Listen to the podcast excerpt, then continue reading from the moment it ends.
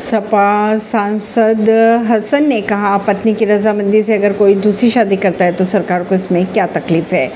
उत्तर प्रदेश के मुरादाबाद से सपा सांसद एस टी हसन ने समान नागरिक संहिता, यानी यूसीसी पर कहा कि हम मुसलमान कुरान के हिदायतों का ही पालन करेंगे। उन्होंने ये भी कहा कि अगर किसी की पत्नी के बच्चे नहीं हो रहे या उनमें कोई डिफेक्ट है तो पत्नी की रजामंदी से कोई दूसरी शादी करता है तो इसमें सरकार को क्या तकलीफ़ हो रही है? सभी धर्मों को मिली हुई है उनकी आज़ादी। खबरों के अगर माने तो सपा सांसद ने एक मीडिया रिपोर्ट के हवाले से कहा है कि भारत सभी धर्म और मान्यता को मानने वाला देश है।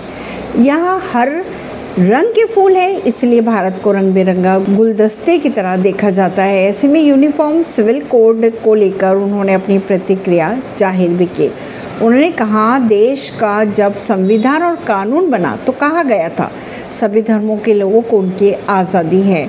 अपने अपने धर्मों को आगे बढ़ाने की स्वतंत्रता है। आगे हसन ने ये भी कहा कि शरीयत कानून को मानते हैं तो इसमें किसी को क्या दिक्कत हो सकती है? उन्होंने ये भी कहा, इस्लाम ऐसा धर्म है, जिसमें महिलाओं को पैतृक संपत्ति में अधिकार दिया गया है।